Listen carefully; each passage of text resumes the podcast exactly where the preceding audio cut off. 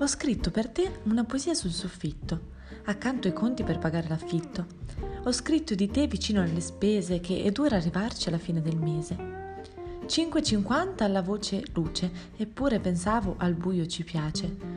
Di acqua invece ne scorre aiosa, perciò è dispendiosa la rata corrispondente al tuo lavarti continuamente, per strofinare via le paure che devi sciacquare via il mio sapore, finché di vapore riempi la stanza e fai quel gioco con mite prudenza di abbozzare in punta di dita un disegno sul vetro, le unghie matita, che divertita lasci piroettare. Per non parlare poi del dazio condominiale, ma che c'entro io con questa gente, averci a che fare è davvero seccante, contribuire per ritinteggiare il palazzo di giallo quando tu dici che blu è già bello.